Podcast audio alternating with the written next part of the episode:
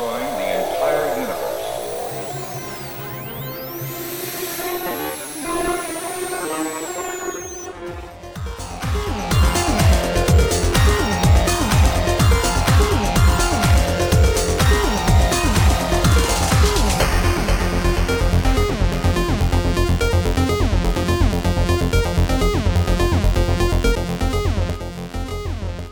Welcome to Radio Free Deimos, an Ix Undecronis fan podcast broadcasting from a post-Deimos orbit on Voltaire Station.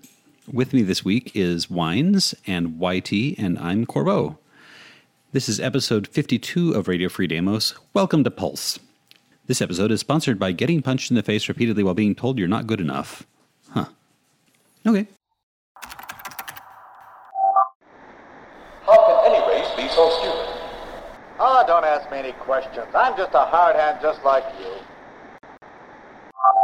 I was actually going to ask this before we started recording. Does anybody have any questions they wanted to throw at the HSD world? Because I haven't done my research on getting questions from the community. About Pulse? No, just in general. Oh. What's the mortality rate of Giant Robot Ball? The mortality rate of Giant Robot Ball? Yes. Well, it's a fictional sport, so it could be quite high. I'm assuming 6. Six, sure. 6 apples. Mortality rate of Giant Robot Ball. Well, so Giant Robot Ball is like a Pulse ASR hybrid thing. Right. ASR tends to be a little bit nicer towards their people. Now, my impression is that it's players versus Giant Robot, but I don't know if that's accurate. Oh. Well, it might be 4 then. Sure. That is slightly outside of tolerance. What? Tolerance is 3. I'm an English major. I don't know statistics. I'm a computer scientist. Okay, well then. Actually, that is another interesting question. I'm unsure if it's been discussed in previous episodes of, how popular is wood of a building material? Question about wood? It's an interesting question, considering trees are not going to grow everywhere. Probably do grow most places because on Ganymede they have giant mushroom forests and giant purple trees. I think they're purple, or giant purple ferns. It sounds very kind of ice dinosaur era. But mostly there are trees because vectors are ultimately humans and they like their trees. I know the trees on Mars are extremely tall and spindly. Why are you laughing at me? I assume you're going to go cannons peeing on them at some point. I guess not. No. That was just me. Yeah. Get your mind out of the gutter. Sorry. But it's still likely that most home construction is prefabricated things coughed up by a house printer. Unless it's really artisanal furniture, it's not likely to have been. Well, but in 20th century Earth, people put Roman-style columns in front of their houses. How far? Made out of closed-cell dense foam sometimes. Well, yes, but the point is we still simulate stuff which is centuries old. Actually, we might have wood printers. Well, of course, we could have wood printers. Yeah, we could also have printed wood out of hard-celled closed foam. Yeah, right. It's basically just carbon structures. Why not just? Well, I know I've referenced it before, but I love the reference so much.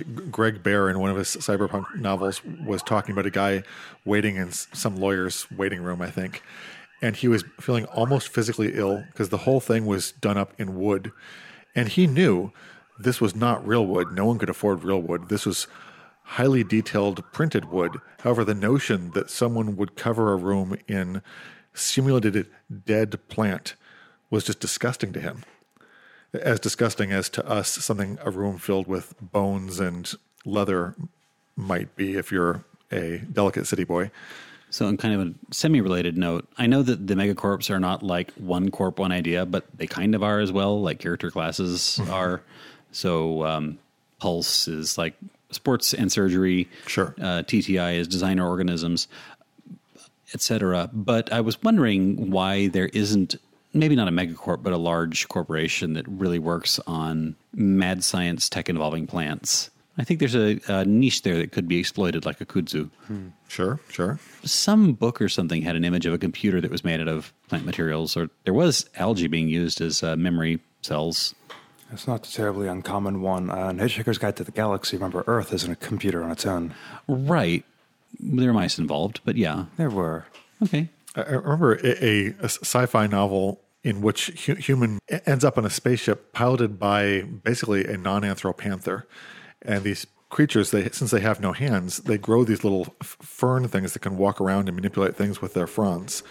But this cat has a very bad temper, and he keeps destroying his little hand things, and then realizes, hold on, if I kill them all, then I have to wait a month before I can adjust anything. Also, TTI has their bioships. I believe if there was a mad scientist group based on plants, it might come from spawning out of TTI. Well, yeah, they do all sorts of custom organisms. Yeah. That's kind of their stock in trade. From plants, and knowing some plants, it might be spawning and being thrown from TTI at very high velocities. But their imagery tends to be bone and, like, eyes and other more rugose Lovecraftian horror things lurking in the corners. They don't tend to work with Ivy as much. They describe their people as, like, flesh weavers and boon crafters with a KR. And Russia doesn't have plants. No. So I feel like their imagery is primarily animal. Well, they almost certainly do designer organisms work with plants, but... There's nothing stopping them. No, not at all. They're Megacorp. I'd just like to say, way to work rugose into a sentence, sir. I have practiced long and hard. So do you feel like we've answered your question? I believe we have. Okay, great. Boy, how can anything that big hide for so long a time? Yeah. I wonder what their next move will be. So, news from Ix Undecronis. There is a new contract, well, new as of a week and a half ago, on the Weapons Grade Funk website, DriveThruRPG. It sounds like it's tied into the current meta plot of the raid on the Ruby Spire. Ruby Tower? Ruby Pillar?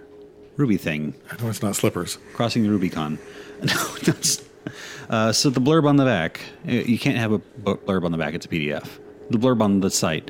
A trip to the Blue Sky Station Vigilance becomes a work opportunity when a murder must be solved before a station-wide panic ensues. Hundreds of thousands of people have gathered in and around the Vigilance for a pulse event of system-spanning importance, and the killer could be any one of them. It's a very set piece. Like, I see one of you people has done this in the salon. Sure. Failure means the deaths go unsolved, but there may be more at stake here than just a few more bodies in the black.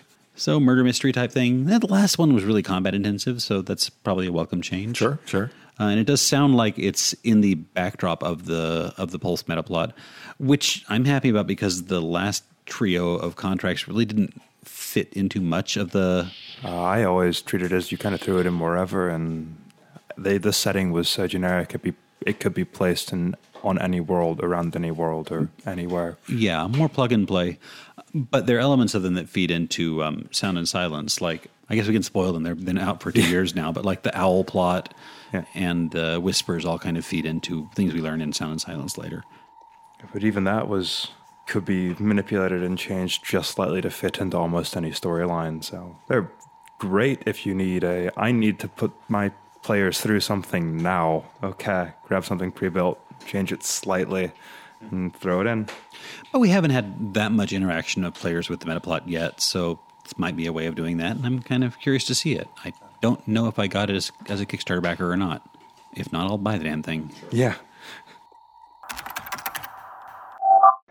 We received messages from their spaceships. For a while, it came in as just a lot of jumbled noise. So this episode, we'll be talking about Pulse, everybody's favorite, whatever the hell they are, megalithic corporation. It's the wackiest of the corporations. It definitely is the wackiest of the corporations. I think you're right there. With the last two corporations we covered, Marsco and ASR, we stretched them out into 3.5 episodes each. Pierce said of my tendency to do this, I don't think you can get 3 episodes out of a company that specializes in thick. And I think he's probably right, so we'll compress this one down to 2 and make it a little bit tighter. So question 1, part 1, Pulse. What is it? This is a rhetorical question. You don't have to answer unless you want to. Pulse is the health, wellness, fitness, and hype megacorporation. It's central... Health? Really? Health, really. Well, okay, so... Not like keeping you healthy per se, but health as in like bodybuilding and yoga, I would think. I think that's... I mean, there's a lot of like personal fitness health, but also like anti-agathic technologies. Yeah.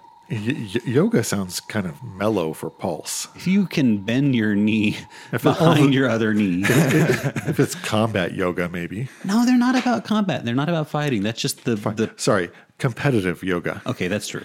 Who can become tranquil in the minimum amount of time? Yeah. So historically, Pulse was probably the main medical corporation for about 100 years after Genotype turned inward and then collapsed.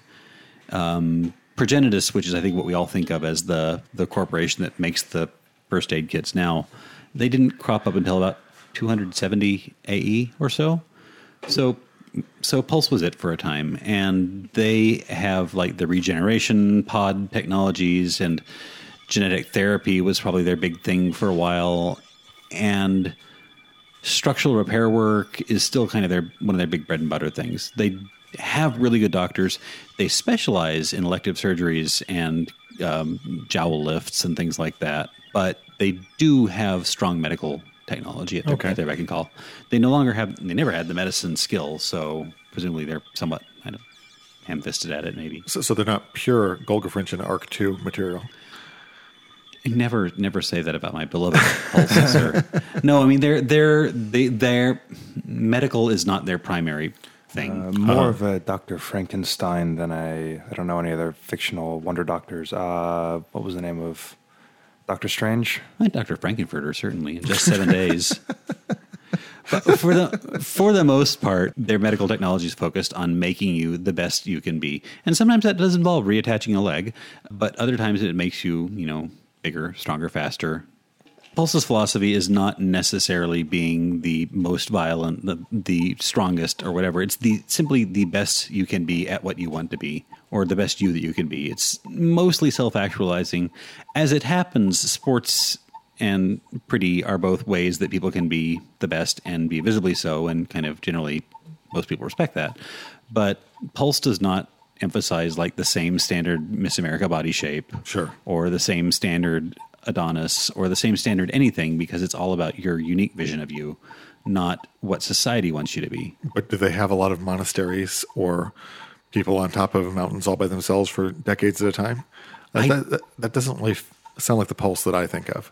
I think they do. Really? Okay. I think they do, and some evidence for that. Well, they have a very strong travel adventure thing, which is not the same as going to a mountain to meditate, but it is going to the mountain.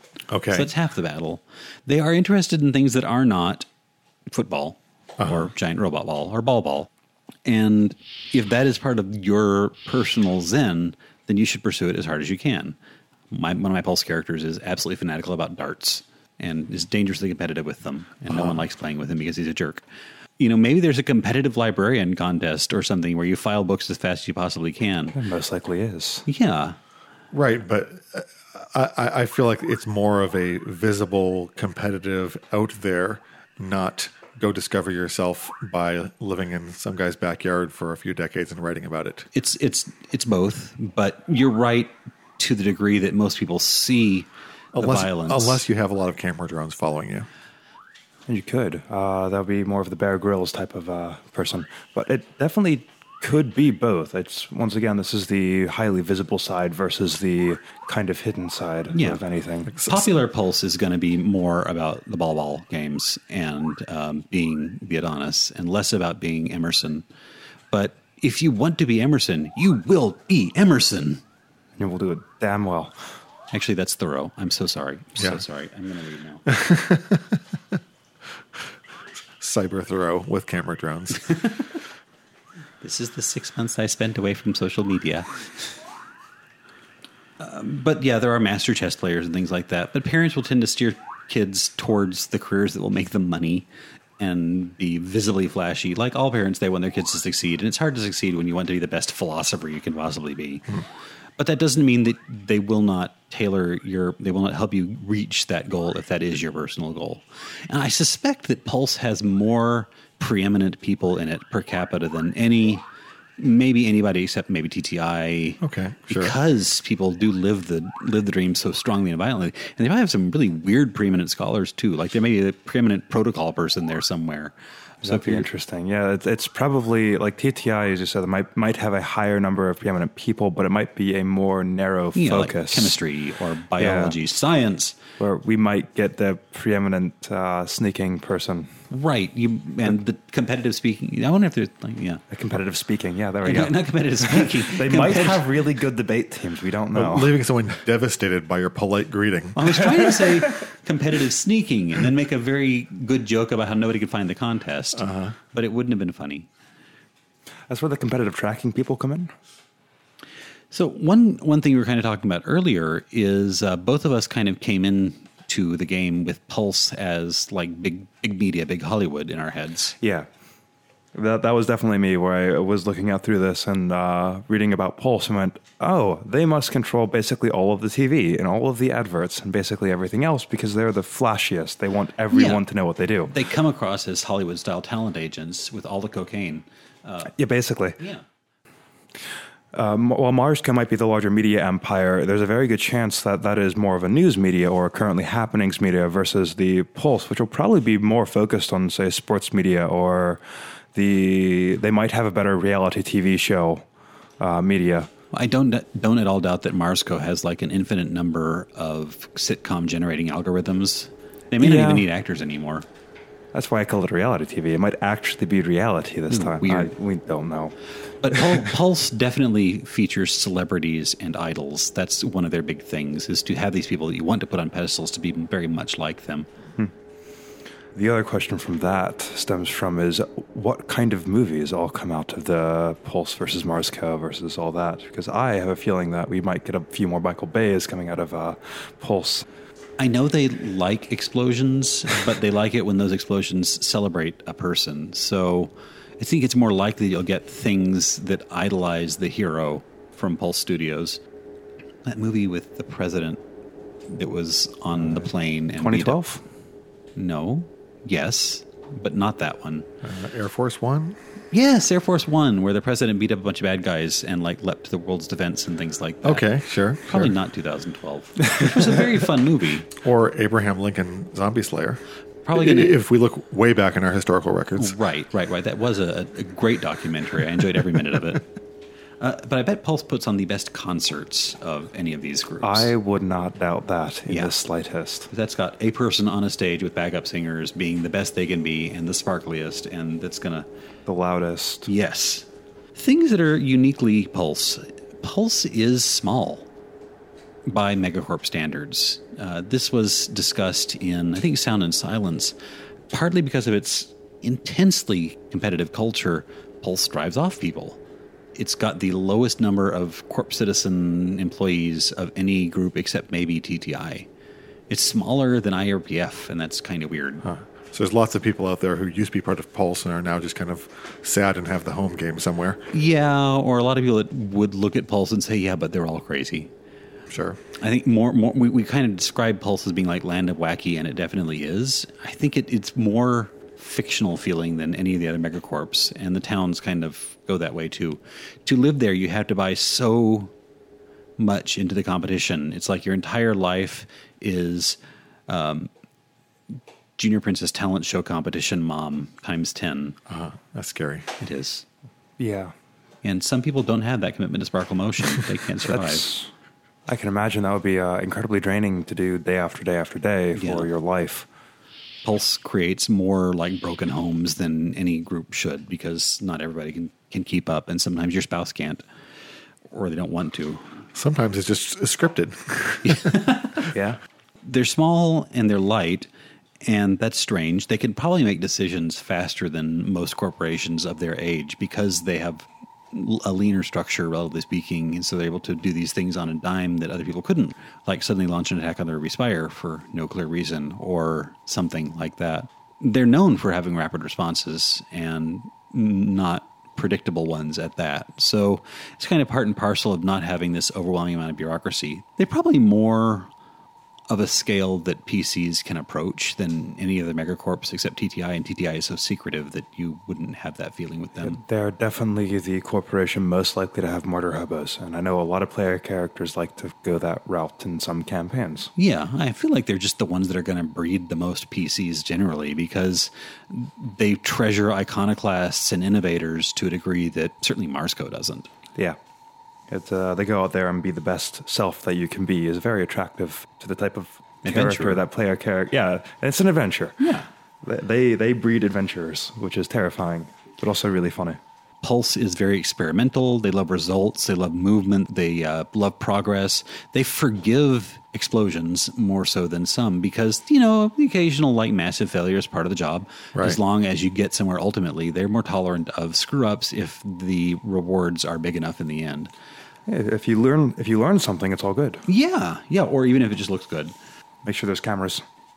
The Pulse homeworld is currently Venus as far as we know. I mean, everybody's on Mars originally, and that's where all the big industry is. But when Venus was opened up as a place to explore, Pulse loved it. It's a little far out, a little bit huge. Sure, the terrain is really strange. The people are kind of unfriendly and hostile, and there's just places to explore. So they were the corporation that really like surged across Venus. Yes. Not that anybody really did. But it's just a climate that they find unusually appealing because it's harsher, and they respect that. And there's a lot of space there, too. If there is a Pulse Corp Nation, it's probably on Venus somewhere. I've always found Pulse to be kind of the least realistic because of the sports thing. And I don't know if that's simply because it's weird or because furries hate sports. Of course, realistic in the context of a role-playing game. And I'm not saying role-playing games are always total fantasy, but the role-playing games don't represent pedestrian.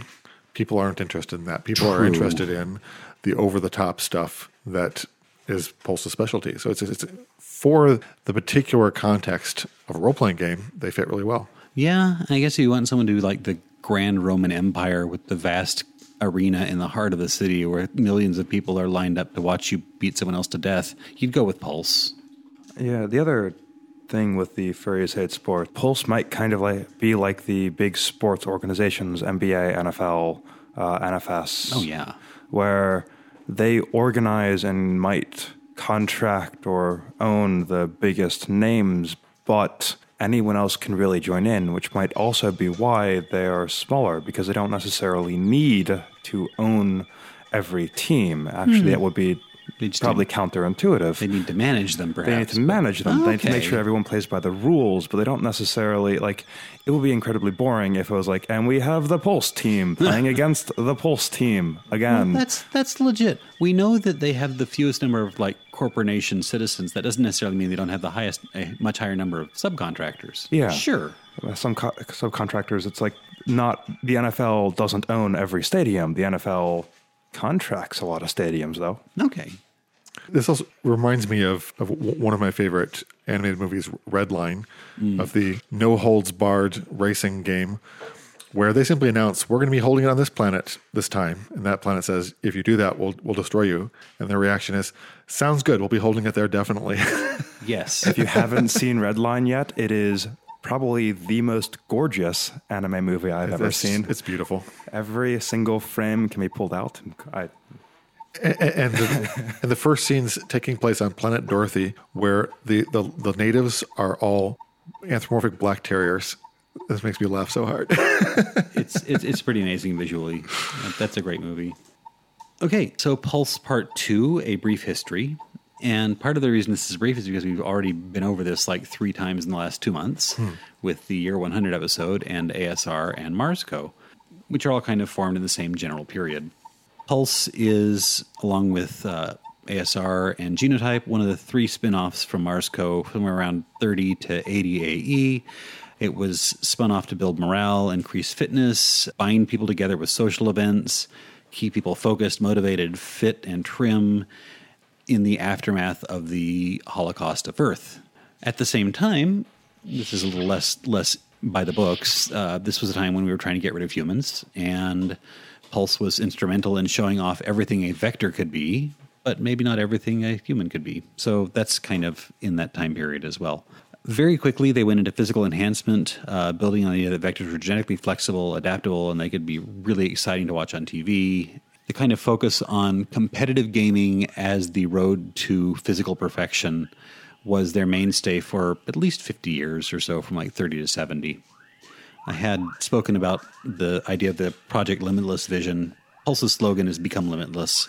There's a suggestion there was a grand social unification project that Pulse was working on, and no real direct clue as to what it was, but tied into the slogan, tied into their vision of like physical enhancement through sports, and to the fact that ASR wrecked everything by introducing the COGS, my idea is that likely it was this make everybody infinite diversity through surgery, through modification, as a way of expressing everything the vector species could be, and totally wiping out humanity or marginalizing them. But when the COGS came around, they couldn't improve them in that direction, so for equality's sake, they didn't go down that road as far as they might have. And that was probably around, 70 to 100 or so, when they were like really building up their brands and escaped from Marsco's umbrella. A little blip in their history, about 100 to 120 AE, they discovered gladiatorial combat, rediscovered it, publicized it, made it big. Don't know exactly when it happened, but at some point in time there, people started dying in the Pulse arenas, and that was okay. Well, as long as their brain's not dead, they can be given a new body. Sure. It's not like eclipse phase in that sense. Yeah. Let's pretend that happens to all of those people that are broken down there. They could also make a backup. That tech will eventually be available on the timeline. Anybody that's worth a return visit, they probably do, but if someone dies in round one, really, are they worth it? Probably not. It might be, who knows. Only the rich people deserve resurrection. It depends on the viewership, though. Also, we don't know they had brain taping in 100 AE. That's what I said, depending on the timeline. Yeah. Anyway, life is cheap. There you go. Back then, they just had a handheld cassette recorder and says, quick, you have 5 minutes. Tell us about yourself. Okay, that's been 30 seconds, and now for the commercial break. Pulse really goes dead in the histories for quite some time after that. I think we get more hints about what ASR and TTI are up to. We know that they really took to Venus when Venus opened up its territory in 430. That became kind of their big place to go. Uh-huh. And since Venus was viewed as the biggest publicity stunt in all of 2,000, 3,000 years of history, feels like Pulse is probably at work there somehow too. Sure. But only because it's the big publicity stunt. That's kind of their part and parcel. Got to be there to get part of the publicity pie. And there's a place where I think that Pulse's absence is notable, and that is around 500 to 510 when civilization collapsed. What happened at the time was these strange, bloody things started breaking out of reality and tearing through people, and Luna Station was eradicated by them, and the Venus spaceship was shot down to keep it quarantined, and Venus got very hostile over that, and Marsco locked down all transportation across Sol for at least a few years. Ganymede started starving, Venus was cut off from the supply routes, and the entire system was shoved into a dark depression because of the Whisper catastrophe and Whisper quarantines that followed. Pulse is the solar system's cheerleader. That's maybe oversimplifying a bit. And I think the question of where were they during this time period is one that probably could be important to your campaign if you're running it in 500. There's a lot of options for where they could have been. It's a big solar system. Yeah. With what they're doing now, with the meta plot, this could have been the first attempt. That's a place that a campaign could go. Yeah, maybe they were trying to buzz Terra and see if they can find out what happened. Although it was a while before the Ruby Spire started appearing and they were really definitively linked to Terra. Yeah. I think that a place that suggests a Pulse presence is the Proving Grounds on Ganymede, where Giant Robot Ball probably got its start. This is where huge robot combat arenas are set up and things smash into each other, and there's a lot of sparks and amazing like purple auras and things like that. And on the books, it was set up so that ASR could have a competitive event that they could own and their people could participate in, because they're all like joystick jockeys and not real athletes. But given the circumstances, given there was probably a lot of architecture left over from Stellarum and its shutdown of its docks on Ganymede, it may be that Pulse and ASR put their grievances aside for 5 years to kind of bring this new event to light, and that was like a period where Pulse's publicity engines and ASR's technology really made the solar system shine for a few days that were much needed in this dark, dark period. So one can imagine some good collaborations coming out of this period. Ganymede and Venus are both really having trouble during this quarantine period. Ganymede almost died, and that's not something that anybody would want. And after that, again, they vanish from the public view meaningfully until 702 AE, when Progenitus and Pulse, all the P-Corps, wage war against the Ruby Spire. And that's where we are today, and we don't know how that's turning out yet, because it's a very slow war. History of Pulse. History of Pulse. Well, I don't know if disappearing from view or just continuing the ongoing stream of things that they do, none of which are really historically remarkable. Right. So far as people contributing to the big metaplots, TTI is always in the public eye. TTI is really like the dominant background corporation besides Marsco so far as like scripting these long-term plot arcs and things like that. The game is shaped so much by transcendent technology and alien stuff. Yeah, the other thing to remember is Pulse seems to be very focused on the here and now, not the what's going to be happening 100 years in the future. So a lot of there might not be a lot of big political things happening that would shape the mega plot thread, overarching plot, as was mentioned. It might be like they might have a whole bunch of little short bursts where they caught the public's attention, then that fizzled out in 5 years because they had no reason to stay around, or it was never big enough per se to make a splash. Yeah. Quite possible. As the Peonies call it, the now of Pulse thought. Yeah. Thank you. I'll have to reference that in the show notes. Good. So like there might always be something going on. One thing they did, but we don't know exactly when, that might have changed the shape of Soul for a while, is they invented the Digitrans technology. Yeah. That's we just did this in our game. That's the one where you are teleported across the solar system by having your body disintegrated and rebuilt somewhere else. It's effectively Star Trek teleportation. A little bloodier. Huh? No, more like the Prestige than Star Trek. Oh, right. Good point. Yeah, where you leave the body behind and it gets shoved into a vat somewhere. And presumably there's David Bowie as Tesla. Yes. So I'm just thinking of little metaphors to use for describing like small events on top of a big event. It's like rain on a waterfall. It's not going to change the course of the river, but it will make a few ripples. Right. Yeah, that's legitimate. Moving on to Pulse's role in your campaign and in the solar system in general, Pulse really shines as an instigator for plots and your personal devastation. They really do. I've always used them as an excuse of, you could go off and do this thing, or Pulse is also doing something interesting this time around. There's also gladiatorial combat. Go play! Basically, yeah. Yeah. New sport on Mars. Do you want to go run around half the world again? And they're always willing to put lots of money into something big and stupid. So like resurrecting the ancient sport of Frogger. Live. Are there frog specters? We don't know. We found this old Earth sport in the archives called foosball, where we chain people together and have them kick a ball around, but they can only move in one dimension. Real life dig dug. With explosions. That would be great. Yeah. You know, it's just possible we don't take Pulse very seriously. I love Pulse. But yeah, they're kind of Kazinti, scream and leap warrior types, very competitive, and they don't necessarily do things that make sense. So they are going to be the corporation that presses the big red button. Uh-huh. If you put all the corps together and ask one of them to, and ask them all not to do the stupid thing, Pulse will do the stupid thing. If your character is a celebrity as opposed to just like a media figure, probably Pulse is going to be in their background somewhere. Sure. Funding their weird lifestyle, because the scandal is almost as entertaining as the performances. It's a corporation that, like we just said this before, but I'll say it again, it's a corporation that's much more on a PC scale than, say, Big M or ASR is. Since they tend to have fewer employees, it's more likely you can know the regional branch manager personally. Maybe not the president, but... It's probably actually a bit like my current IRL job, where if I send an email up to the president, it's not a secretary that answers. He will send me a response back.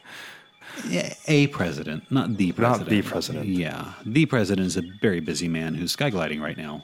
Yes. Well, and kind of dangerous to be in the same city as. Right. He might blow it up. He might. I think the president might know this and might try to avoid cities. I wonder, is changing a president's for Pulse done through trial by combat? If that's what they're into. I mean, I don't know. I don't know.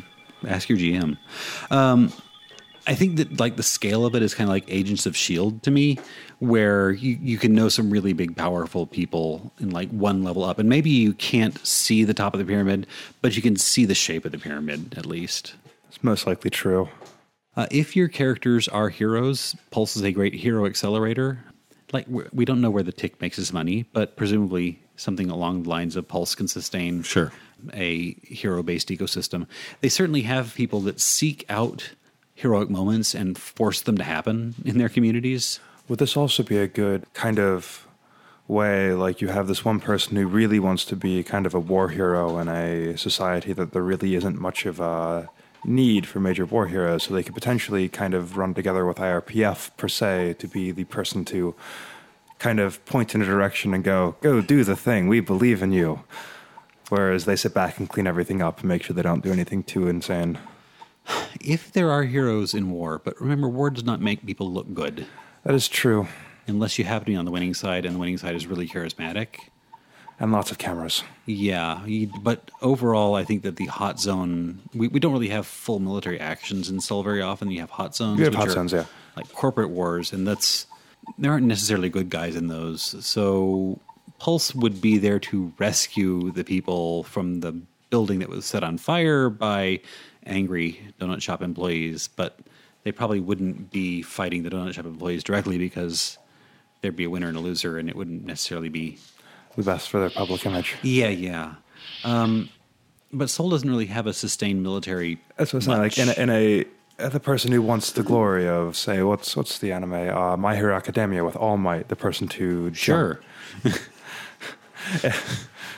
Some of the viewers might catch this reference, but it's the person to run in and basically jump into the burning, collapsing building and pull out 7 people and carry them all on their back out to safety. Yeah. And then shout something inspiring from the top of the building as it collapses. Absolutely. And jump down and land on the ground and have everyone in like perfect condition.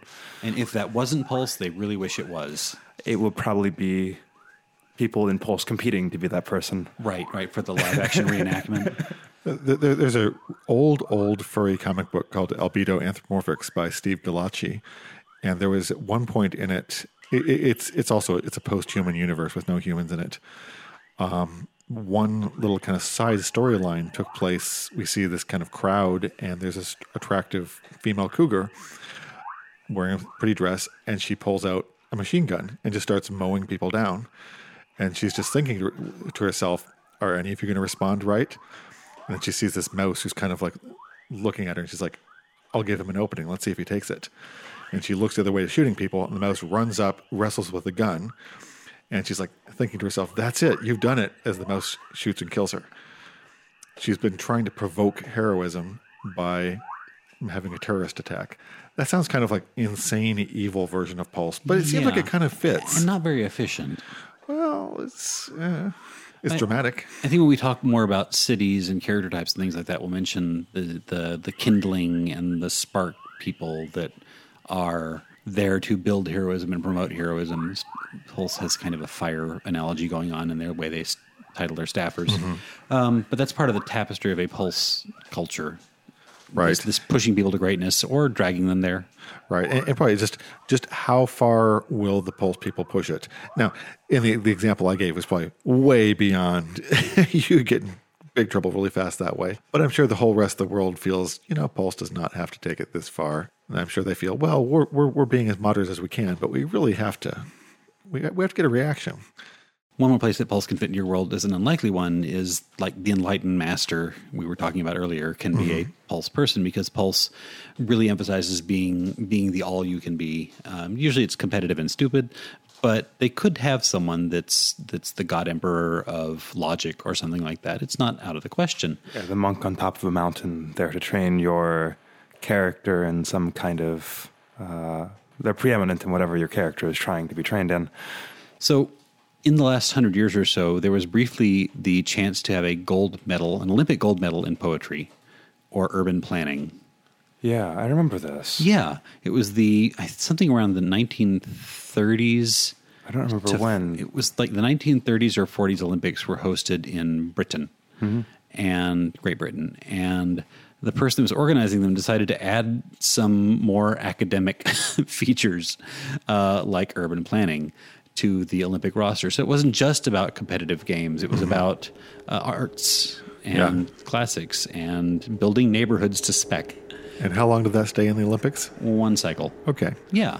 But just think that there could be a gold medal in whatever your skill is. And if you want to go to the event for it, it's going to be in a Pulse Town, probably. Sure. Oh, competitive genetics. My horrible monstrosity can beat up your horrible monstrosity.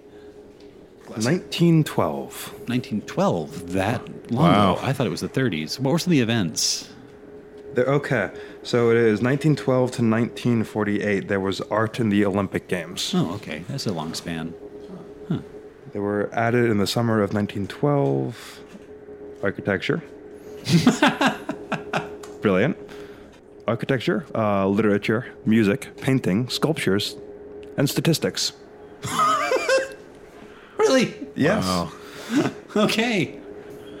Switzerland won the 1936 statistics gold medal. What are the odds? Ba-dum-bum. Sorry. So in ASR and Marsco's little arcs, I wanted to go on to conspiratorial readings of ASR and Marsco. I don't think you can do that with Pulse because there is no Pulse conspiracy that's really not screamingly obvious. The book talks about Pulse secrets, and it's like, yeah, their athletes die horribly. Yes, they do. Thank you. They do horrible things to their citizens and perform warp science experiments on them. Yes, they do. Yeah. Pulse doesn't hide things much. They don't like scandal too much. They tend to keep cameras out of public areas more so than some. Scandal to acceptable levels. Right. You don't want to be boring. You don't want expensive scandals. Don't want to happen. Right. But I do think it might be useful to look at some alternate interpretations of Pulse or more extreme interpretations of Pulse that might make them a useful construct in your game. First one I called the blind idiot god, because Pulse is in some ways destructive, and if you ramp that up a notch, you get this kind of maelstrom of senseless energy where Pulse reacts to things. We have modern politicians that act that way, but maybe they don't just transform their citizens occasionally, but they regularly create monstrosities in of their citizens to get good television. They push their athletes to fatal excess. Their competition is kind of psychotically intense. They not only lunge for the Ruby Spire, but they have standing armies just in case, which they actually do have standing armies just in case, but they use them more frequently. Pulse is not super destructive. They're just militant, but it's not a hard stretch to put them into the territory of just senselessly dangerous. Cult-like. Yeah, they're nearly there anyway.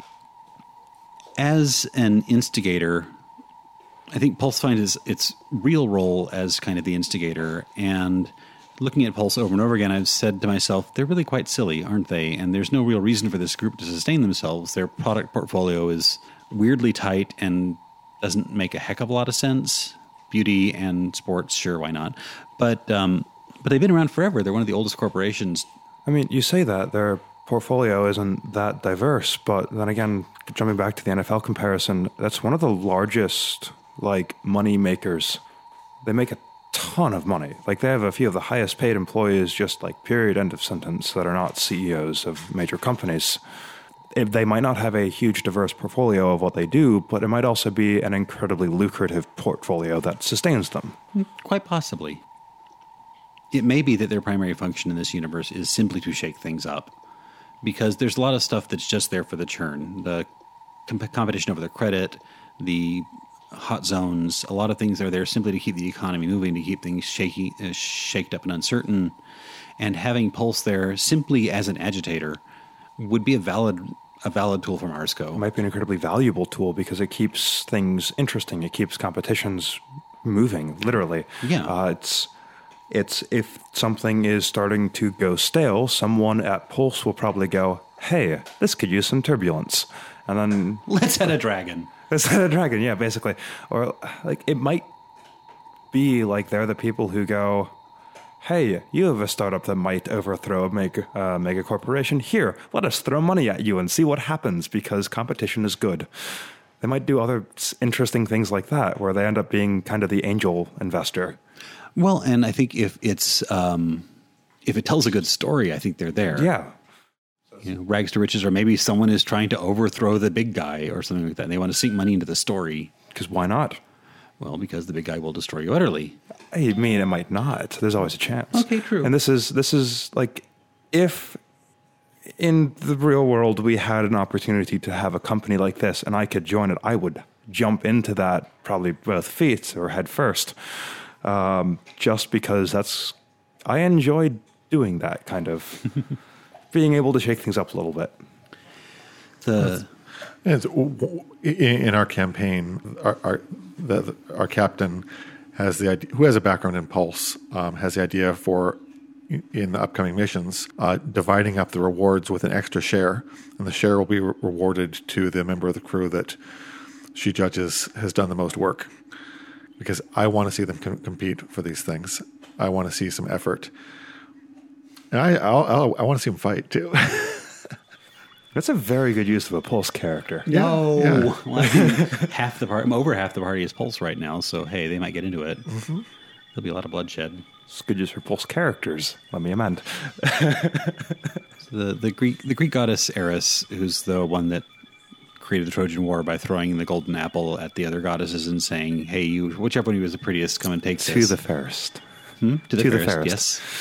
Anyway, she's described as being a very nasty kind of goddess, and there's only one positive representation of her in all of like Greek contemporary mythology, where she's described as basically being the spirit of strife through competition, like the idea of keeping up with the Joneses, of aspiring, of never being happy because the people near you are more prosperous than you, so bettering yourself by aspiring to be what other people are.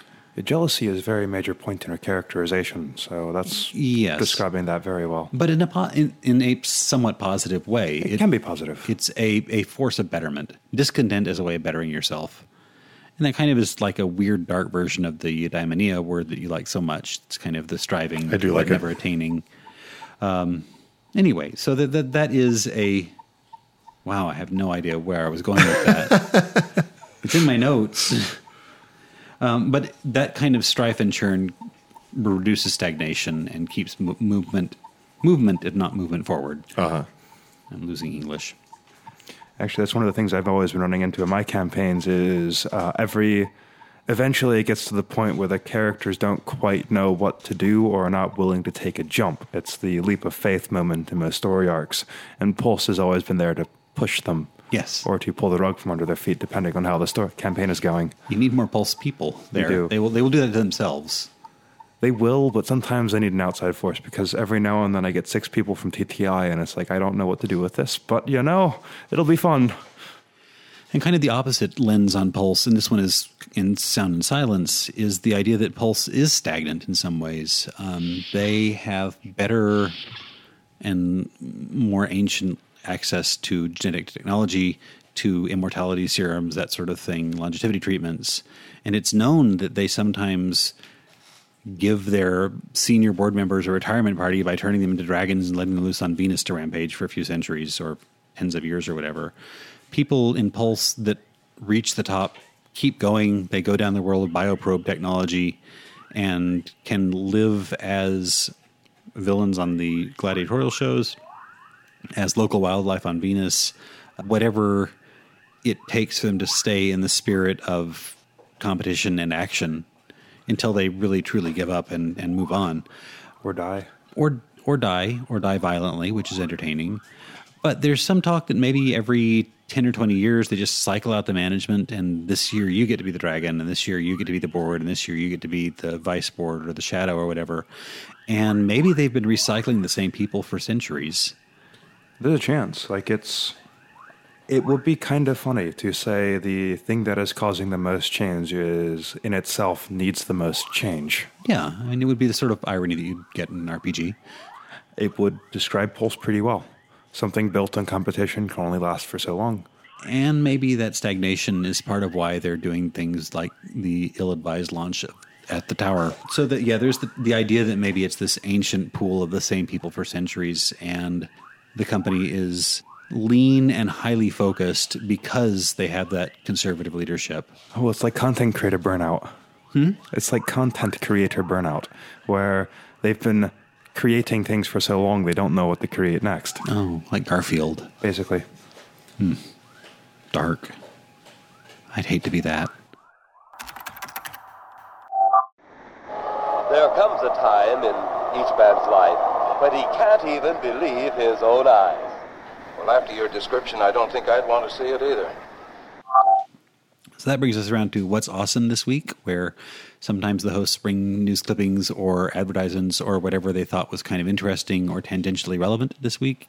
I mean, all of my friends have been complaining about questionable moves of large tech corporations, specifically one that kind of looks like a fruit. Is that like tech gossip sort of thing?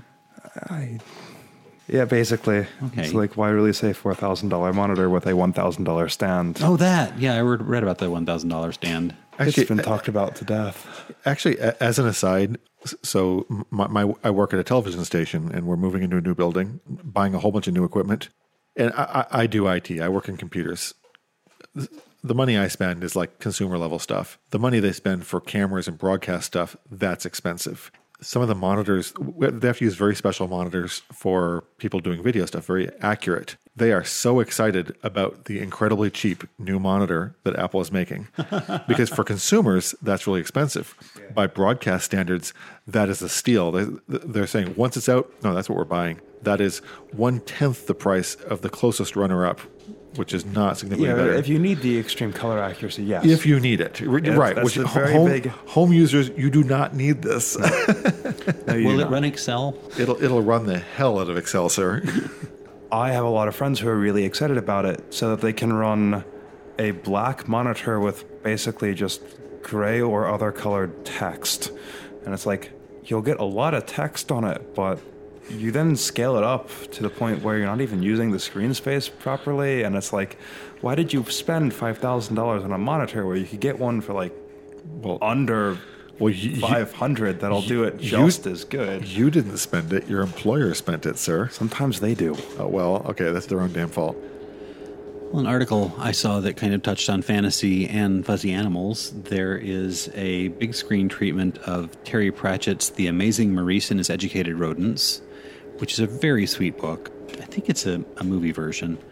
And it's basically a talking animal version of the Pied Piper of Hamelin, where there's rats and a talking cat, and they perform tricks and things like that. And it's a really cute young adult book. This is going to come out in 2022. So I'm really excited about that. Pratchett's still one of my favorite authors. This is just, it's one of his best books written, I think, when he was really kind of at the height of his writing. So I look forward to seeing that, although it's in a few years. I think that just about covers Pulse Part 1. Next time we'll be talking about the people and places of Pulse, looking at some of their subdivisions, life in a Pulse town. And then I suspect we're going on to science fiction sports. There's lots of those. I know. Pyramid, Giant Robot Ball. There's even some mention in the big new books. Carousel. I'm just excited. That's not a sport. Sure it is. It's a journey of self-discovery and exploding. I'm just excited because we can finally make Alita Battle Angel and that sport real in HSD. Okay, you spec it out and we'll play it, sir. Of course. So, to all the rest of you, catch you out for line. Intro music is Future Club and outro music is Tronicles, both by Serious Beat. This podcast is copyright 2017 by Radio Free Deimos and may be used in any not-for-profit project with appropriate credit and notification. Check out our website, radiofreedeimos.com, that's DEIMOS, for more rambling, resources, links to official and fan-driven content, and our full catalog of episodes. And look for us on iTunes, Stitcher, and Google Play.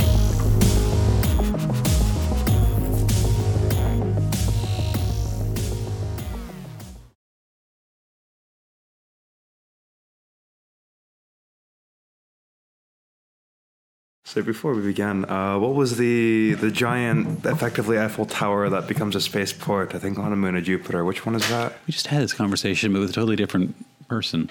It's the Spire of Creation. Yeah, the Spire of Creation. Could you throw a Frisbee off the top of that and have someone catch it at the base after it orbits? the moon. I don't think it would necessarily come down. Hey, Google, what is the escape velocity of Europa? Europa's escape velocity is 2.02. 2.02, there you go. 2.02 per second. Oh my God. No, I assume we're measuring this in apples. Ah. like Smurfs. 2.02.